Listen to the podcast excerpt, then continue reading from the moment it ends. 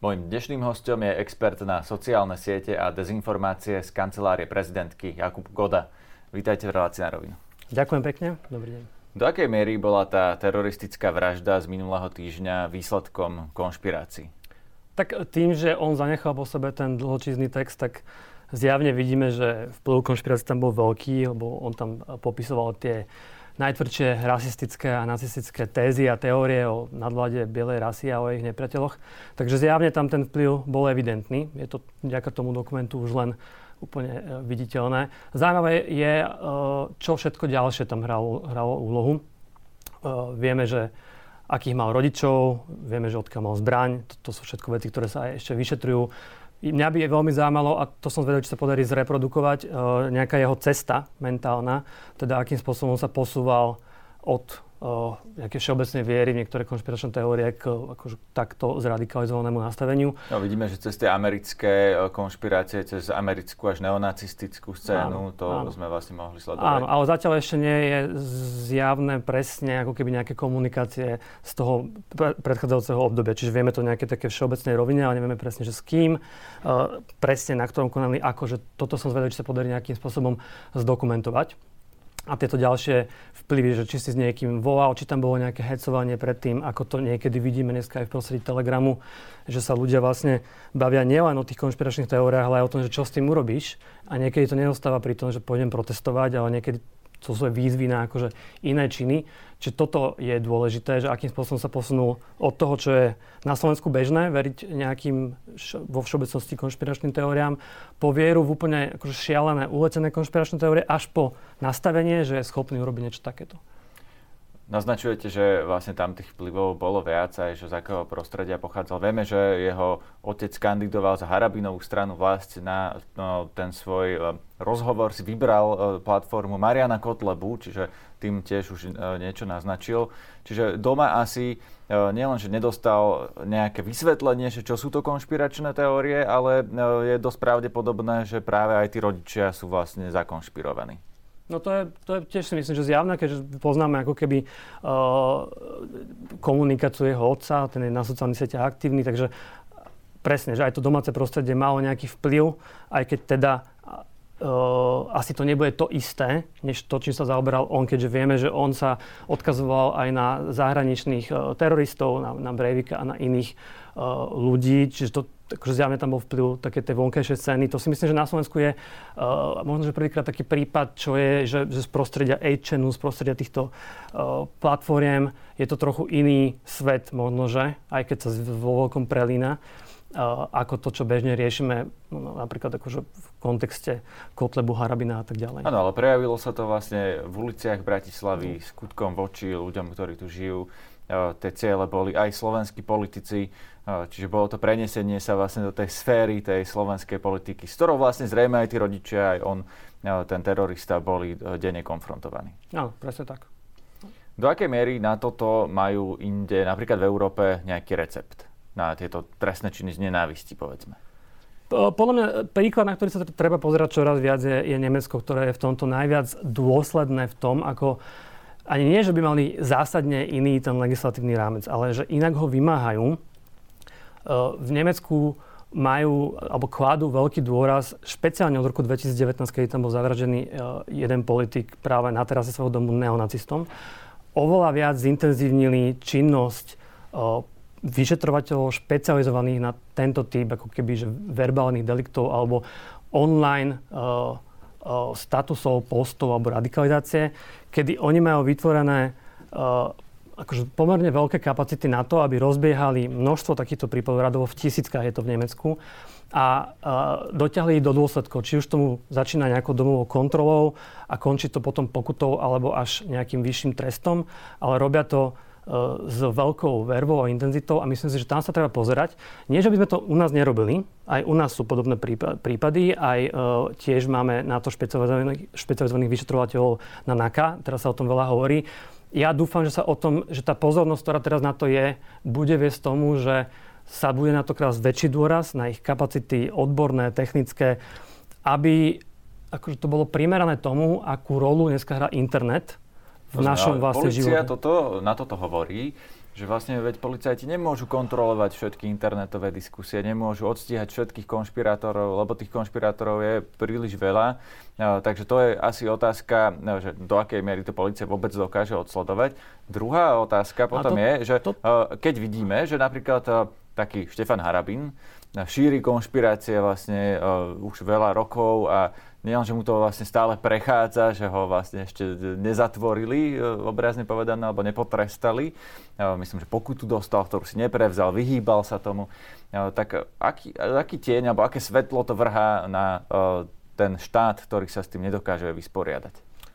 Odpoveď na to druhé je, že zlé svetlo, ale to prvé sa chcem toho chytiť. mňa to normálne trochu dráždi, keď, keď počujem predstaviteľov, buď policia alebo aj špeciálneho prokurátora som to počul, že nemôžeme monitorovať 400 miliónov profilov na Twitteri. Veď dobrá, však to nikto nežiada prečo sa bavíme o 400 miliónov profilov na Twitteri, to je, akože to nikto nechce, aby niekto ručne monitoroval globálny Twitter alebo sociálne siete. Podstatné je odchytávať tie najvýraznejšie, najvypukujejšie, najviditeľnejšie prípady na sociálnych sieťach, ale aj na iných fórach zjavne. E, to je veľmi dôležité. A to zase je už to o niečo viacej reálne, lebo tých veľkých skupín... Myslíte alebo tých, slovenské? Alebo... No, no akože prioritne slovenské, samozrejme v slovenskom prostredí. Alebo teda také, kde slovenský, e, slovenský e, proste ľudia nejakým spôsobom pôsobia, ale teda, že to nie je otázka stoviek miliónov manuálnych, akože manuálneho monitorovania profilov. To je otázka toho, že mám špecializovaných ľudí, ktorí akože majú prehľad o tom, ktoré telegramové skupiny treba sledovať, ktoré uzavreté facebookové skupiny treba sledovať, čo sa deje možno, že na, na Edčene a na ďalších platformách. Vedia sledovať ľudí, ktorí dlhodobo už prechádzajú nejakým procesom, opakovane hovoria niektoré veci. Prípadne majú proste softverové nástroje, cez, cez kľúčové slova viete sledovať nejaké veci. Čiže mne sa to zdá byť taký trochu akože falošný argument, že, alebo teda, že nikto netvrdí, že máte, že máte monitorovať akože každého jedného človeka ručne na internete. Ale dá sa robiť akože oveľa viac preto, aby policia vedela maximalizovať pravdepodobnosť, že keď niekto prechádza takouto cestou, eh, tak ho odchytí, odchytia ešte skorej. Rozumiem. No to sú ľudia aj na internete, ktorí e, vlastne um, takýmto spôsobom skúmali slovenskú neonacistickú scénu, priniesli informácie o tom, že pozrite sa, tento sa fotil s uh, tetovaním nejakým neonacistickým tu a tu a tu a teraz kandiduje napríklad. Veď to sa odsledovať dá. No, otázka je, že či má, či má policia vlastne nástroj na to, aby takýchto ľudí postihovala. No, do nejakej miery má, lebo sa tu už viackrát stalo. Už boli uh, niektoré rozhodnutia. Otázka je možno, že či tá sadzba je primeraná, či by to nemalo byť prísnejšie postihované, ale teda slovenská legislatíva umožňuje stíhať výzvy na násilie, uh, nenávisné verbálne, uh, verbálne delikty. Uh, je tam akože niekoľko paragrafov, na základe ktorých sa to dá postihovať celá, niekoľko paragrafov v rámci extrémizmu a stíhania extrémizmu. Čiže tie možnosti tam sú. Ja som presvedčený, že na Slovensku je problém s vymáhaním toho a s kapacitami. E, na špeciálnej prokuratúre vieme, že bolo zrušené oddelenie na, špecializované na extrémizmus a na policii teda, ako sme sa už bavili a teraz je na to, chvála Bohu, veľký fokus, sú nejakí ľudia na to vyčlenení. Obava je, a podľa mňa to je akože legitimná alebo opodstatnená obava, že ich je málo a že nie sú dostatočne vybavení softverovo a technicky. Čiže akože dá sa to, že, že, že, že netreba dramaticky zmeniť zákony na to, aby sa dalo uh, stíhať minimálne tie najvypukujúce prejavy. Lebo ani v tom Nemecku, o ktorom som hovoril, to nie je o tom, že by oni si naivne mysleli, že, že zmonitorujú celý internet a každého jedného odstíhajú. Ale vedia, že keď to urobia v nejakom nadkritickom množstvom prípade, tak to bude pôsobiť aj preventívne do nejakej miery. Vedel si, že s plánom obnovy môžu byť aj také fintice ešte vyfintenejšie? Áno. Jasné. A Spišská Nová Ves môže byť ešte novšia. A Oravské veselé ďaleko veselšie. Rozumiem. A keď si taký múdry, tak čo také Sladkovičovo? Tak to bude ešte sladšie. Vydali sme sa na cestu reforiem, teraz prišiel čas na investície. Dostaňte Slovensko do formy aj vy a zapojte sa do víziev na plánobnovy.sk. sme na Slovensku e, náchylnejší na e, konšpirácie a dezinformácie ako e, naši susedia, alebo teda ako zvyšok Európy? Áno, to, to už ukazujú celkom systematicky a pravidelné prieskumy Globsec Trends za posledné roky, kedy to vychádza u nás, že sme náchylnejší ako naše okolie. Ja som si teraz hodou okolností pozeral tak prierezovou prieskumy ešte staršie. Ešte prieskumy uh, Inštitútu pre verejné otázky alebo Centra pre sociálnu analýzu, čo bol neskôrší fokus, kde to vychádzalo, že aj vlastne, že dlhodobo to tak je. My sme dlhodobo najnáchylnejší že, na uh, Nie, nie, skôr, že to neviem povedať, lebo to tak z 90. rokov nemám toto porovnanie, ale skôr, že dlhodobo... Prieskumov som videl, tam vyšlo vlastne Slovensko, že sme na tom najhoršie, nie? To sú tie, áno, to sú tie prieskumy Globseku, kde vychádza, že v rámci regiónu sme akože medzi najhoršími, čo sa týka náchylnosti veriť konšpiračným teóriám. To, čo hovorím, je, že tie veľmi vysoké čísla, to býva, že nad 50 Keď sa pýtate ľudí, či si myslia, že Židia majú veľký vplyv, alebo že nejaká tajná skupina v skutočnosti vládne svetu, tak takéto otázky kedykoľvek sa na to, sa na to pýtali v prieskumoch na Slovensku od 90. rokov, tak to vychádzalo, že, že, že obrovská väčšina, alebo že teda veľmi veľa ľudí na Slovensku, nadpolovičná väčšina, tomu má tendenciu veriť. A teda e, nie je to úplne nové. Nové je asi tá frekvencia, alebo to, koľko, koľko rôznych konšpiračných teórií máme v ponuke, ako často sa nám vyskakujú z tých obrazoviek. Koľko žije e, ľudí takýchto, že v úplne alternatívnom svete, alternatívnom, myslím v zmysle alternatíva voči pravde, že človek čokoľvek im povie nejaký fakt alebo pravdu, tak oni budú tvrdiť, že nie je to opačne, je to inak. Tam som sa odrazil asi uh, z čísel, ktoré hovoria napríklad o tom, koľko ľudí aj po uh, februárovej uh, tej fúlskej invázii Ruska na Ukrajinu stále pozitívne vníma Vladimíra Putina. To kleslo z okolo 50 na 27 podľa tých mhm. globsekackých prieskumov alebo koľko ľudí si praje víťazstvo Ruska na Ukrajine. To v tom poslednom prieskume Fokusu vyšlo 19%. Ale aj v kontexte s inými prieskumami o tom, koľko ľudí verí čipovaniu, že, že, teda, že očkovanie bolo v skutočnosti príprava na čipovanie a tým takým najviac uleteným teóriám. Ja by som to zhruba povedal, že od 20 do 30% ľudí pri každej jednej kríze alebo také kritickom momente má tendenciu veriť naozaj že úplne uleteným veciam. A to je časť ľudí, ktorá ja to ani nechcem nejak halnivo nazývať, ani nejak škaredo pomenúť. Jednoducho si myslím, že sú ako keby v paralelnej realite už.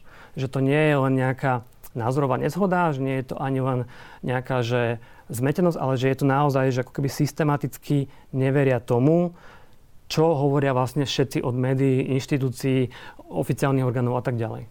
Čomu potom veria? No tomu, čo počúvajú ako zo strany tých naj, najväčších hlasov z, z tej scény, ktorú poznáme, že prezentuje napríklad akože antivax názory alebo proruskú propagandu a tak ďalej.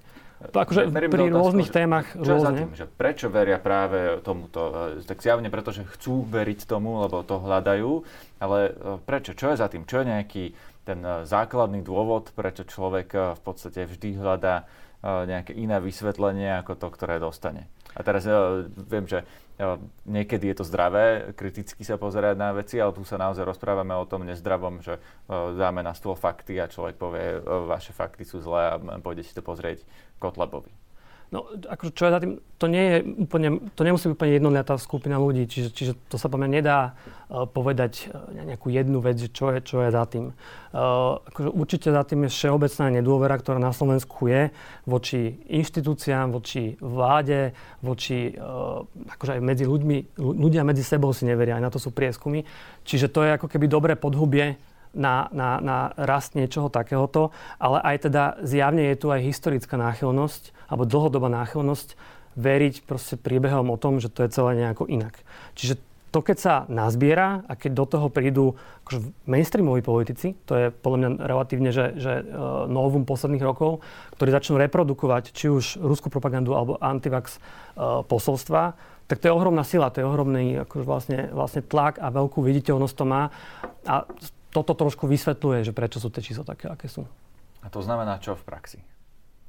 A čo to znamená v praxi? Teraz, čo no, je otázka? No, v zmysle, že je za tým tá nedôvera, tí, tí ľudia vlastne veria viacerým akože, konšpiračným teóriám, pretože neveria slovenským politikom, alebo naopak, že slovenským politikom veria len tie konšpirácie?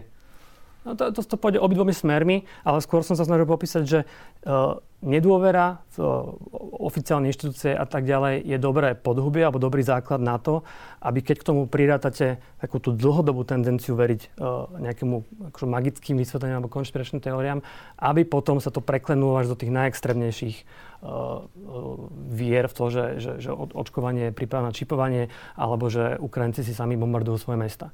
Čiže ja to vnímam ako nejakú, nejaké vrstvenie viacerých vecí nad seba, ktoré potom vyústí do toho, že 20 až 30% ľudí vlastne už neverí ničomu, čo Okrem ide z tých, áno, čo ide, vždycky veria vlastne, premenujú sa na takých, že akože konzistentných kontrariánov, že vždycky čokoľvek sa deje, akákoľvek kríza príde, to opačné, než to, čo vám hovoria uh, veľké médiá, uh, gro politické scény a inštitúcie oficiálne, tak to opačné je to, čomu budú veriť. No to je práve tá otázka, že keď gro politickej scény hovorí napríklad uh, niečo, čo, po, povedzme, migrácia. Gro politické scény začalo vlastne brojiť proti migrantom v tom nejakom roku 2015-16, uh, tak prečo uh, táto konšpirátorská bublina im uverila, keď iné veci im neverí? Uh, otázka je, že, že akože ne, ne, nejaká časť im verí. Akože tá, tá, uh, proti uh, migrantom v tom čase uh, predsa najviac vystupoval premiér. Fico, áno. Fico. A akože on mal vtedy ešte pomerne vysokú podporu. Čiže ani to úplne, ja by som nepodceňoval toto, že za to, že je tu veľká časť ľudí, ktorá vníma Fica extrémne kriticky a negatívne. Stále je tu proste množstvo ľudí, ktorá ho jednak ho sleduje a vidí. Ten človek je extrémne na, na obraze, nie len na internete, ale aj tam veľmi výrazne, ale aj v televíziách.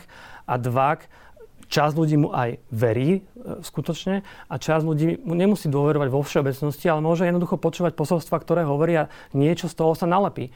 Čiže ja by som určite nepodceňoval e, vplyv a schopnosť akoby zašpiniť priestor ľudí, ktorí sú že mnohonásobní premiéry a ktorí majú extrémny mediálny priestor a výtlak na sociálnych sieťach, že tam mi to príde úplne logické, že keď to robia, a to sa ukazuje ináč opakovane, že keď uh, takíto ľudia s najväčšou viditeľnosťou v krajine konzistentne a dlhodobo akože lejú vedra špiny na akúkoľvek tému alebo aj osobu, tak to proste prináša výsledky takmer vždy že, že, že vlastne je až nereálne očakávať, že niekto tu bude pol roka na niekoho nadávať a vyťahovať na neho proste klánstva a nezmysly alebo na nejakú skupinu ľudí a nič to so Slovenskom neurobi. Že to sa zatiaľ nikdy neukázalo. Že keď to niekto robí naozaj usilovne a v určitom mysle remeselne dobre, tak to proste prináša ten efekt, či už to bolo pri prezidentovi Kiskovi, či už to je pri prezidentke Zuzane Čaputovej, alebo to je pri témach ako je migrácia, očkovania a tak ďalej. Vždycky to prináša akože signifikantný efekt.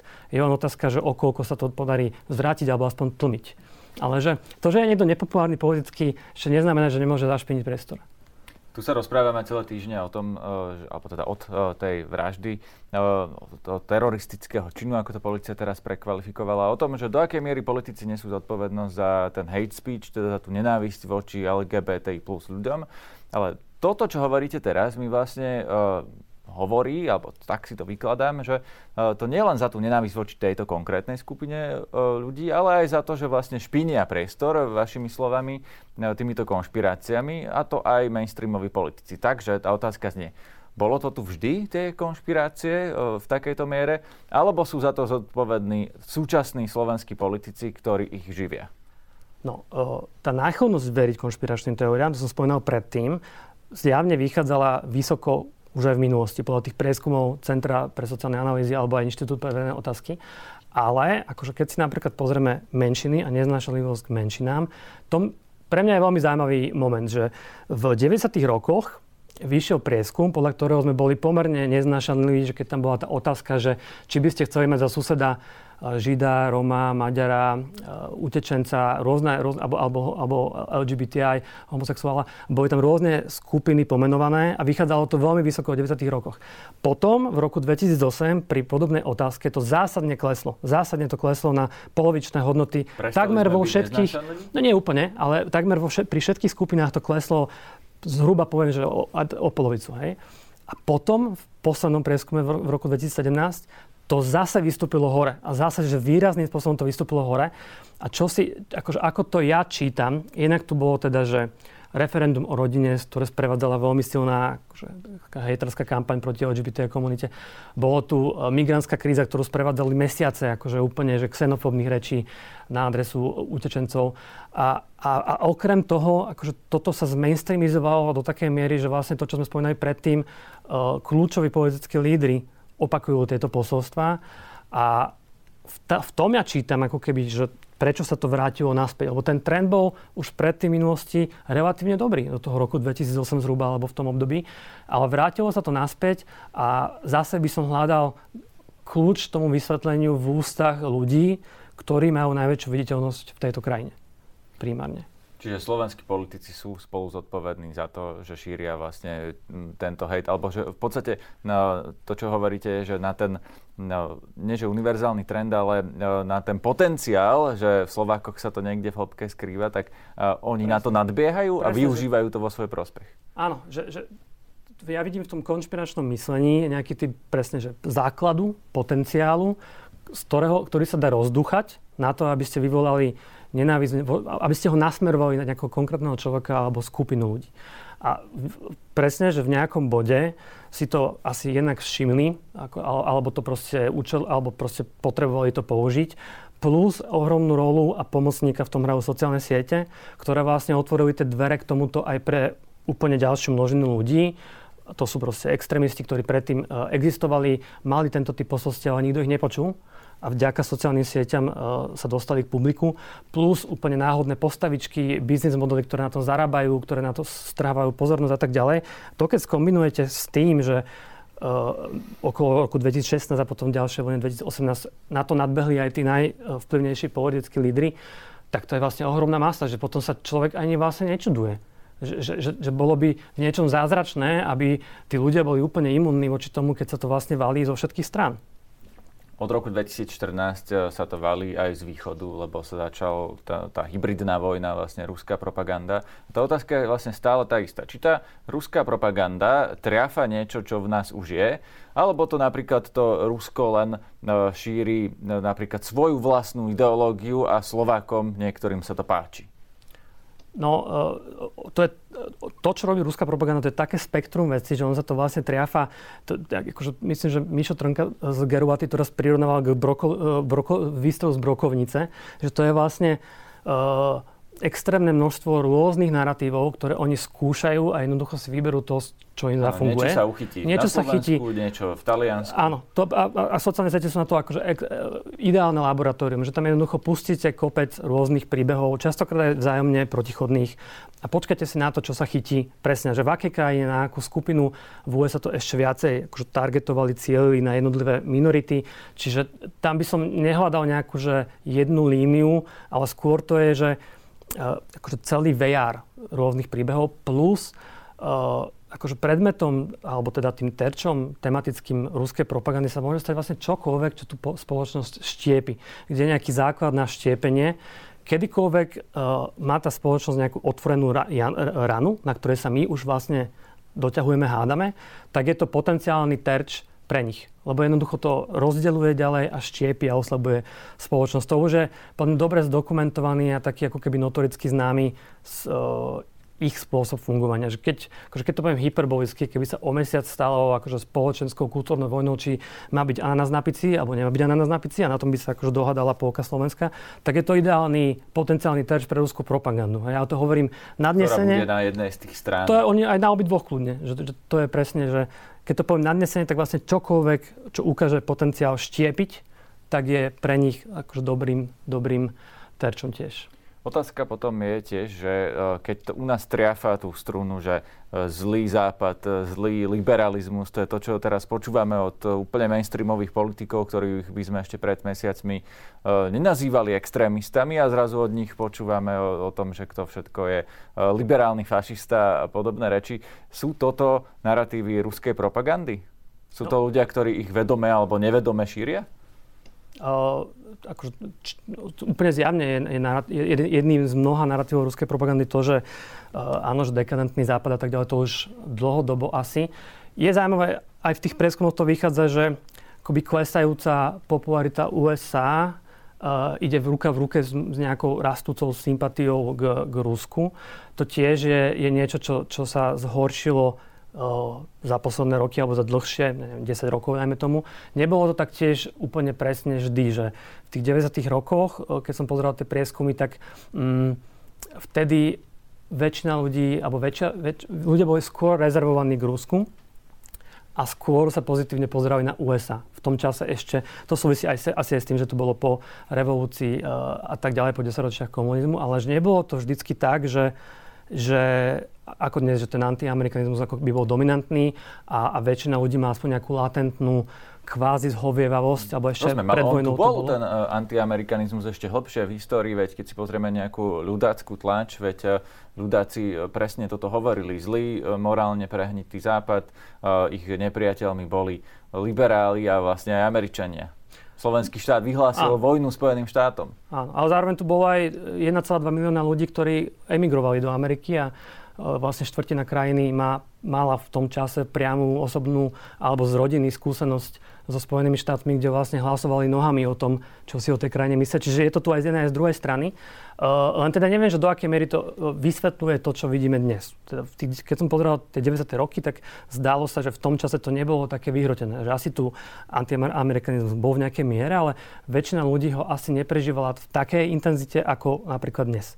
A naopak... Čím to je, čím to je že no, teraz z toho, čo hovoríte, že keď klesá podpora jedného, teda hovoríme o Amerike a Rusku, tak stúpa podpora toho druhého, tak teraz by som čakal, že po vojne Ruska na Ukrajine potom, čo tam vidíme tisícky mŕtvych civilistov, zbúrané budovy, vojnové zločiny, že stupne podpora USA. To sa zdá sa to nedie. Sa, to sa ale stálo, akože v tom poslednom, myslím, že Globsack Trends to bolo viditeľné.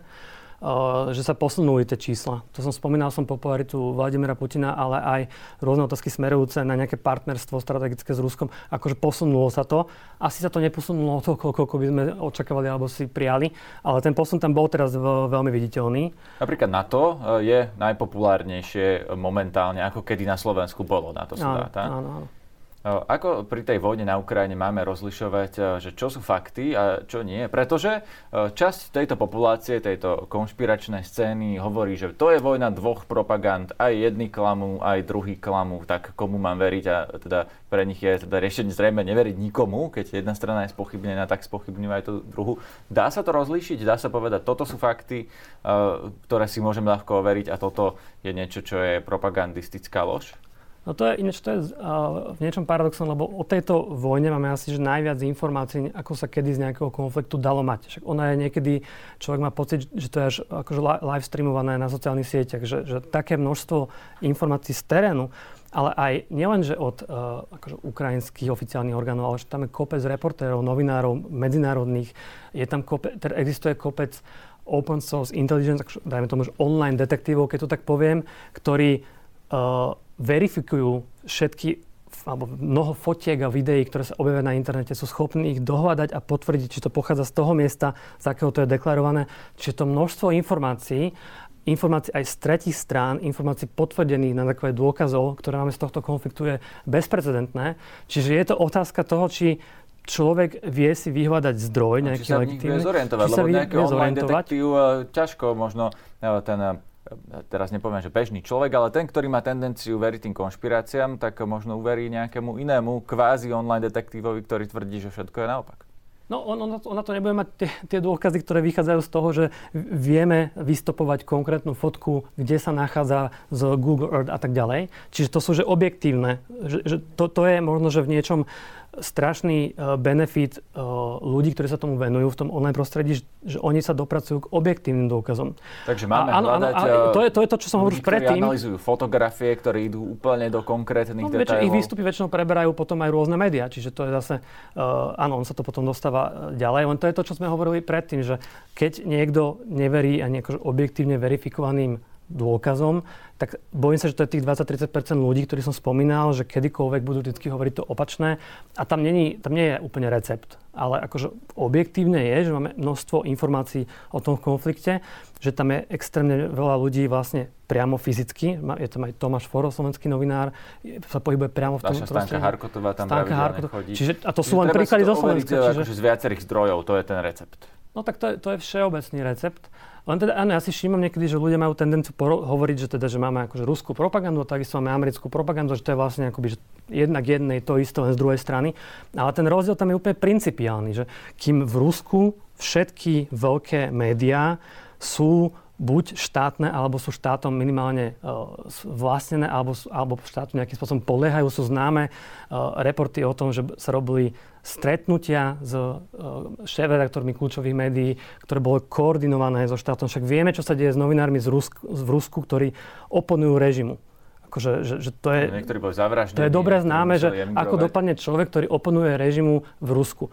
Vidíme, že sa niečo také deje v USA, akože strieľajú sa novinári v Nemecku že, že, že vidíme tam to, že novinári z médií sú častokrát že tvrdo kritickí k vláde. Keď bola vojna v Iraku, na ktorú mnohí dneska ukazujú, to bola tak tvrdo kritizovaná vec v USA práve novinármi, aj, aj z New York Times, oni sa aj potom ospravedlnili, keď, keď spočiatku uh, chybne informovali o nej, ale bolo to, že tam bola že tvrdá opozícia voči tomu, aj politická, aj boli obrovské protesty, ale tie médiá akože sú v konflikte s tými politikmi, ktorí sú pri moci. To je akože úplne fundamentálny rozdiel. V tom je to absolútne neporovnateľné, lebo ja si neviem rozpamätať príklad akože novinára z Francúzska alebo z Nemecka, ktorý za to, že by písal kriticky o vláde, tak by skončil s novičokom.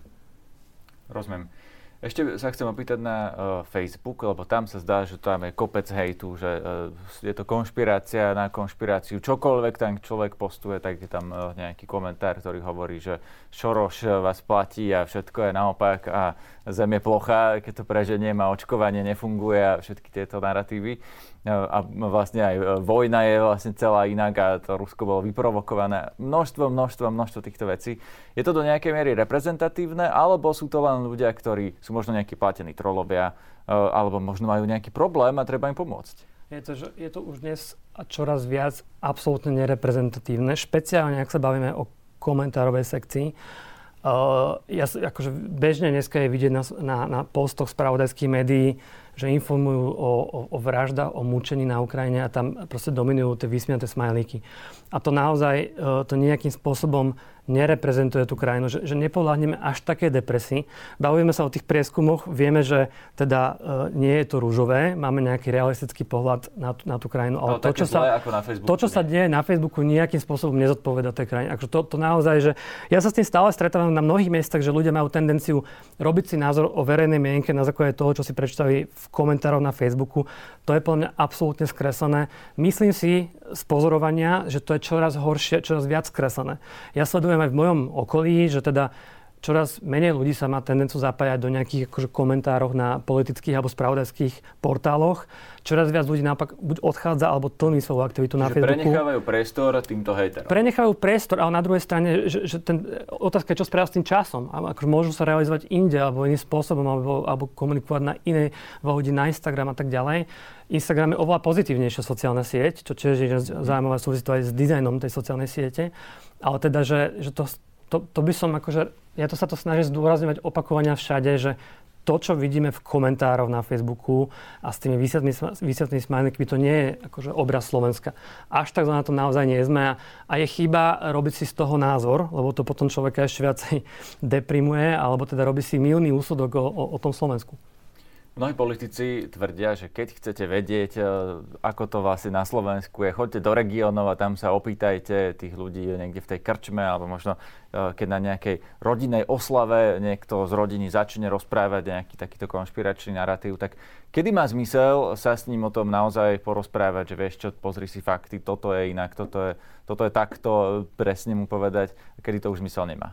No, tiež by som to rozdelil na to, že, že v online prostredí a v prostredí nejakého osobného kontaktu.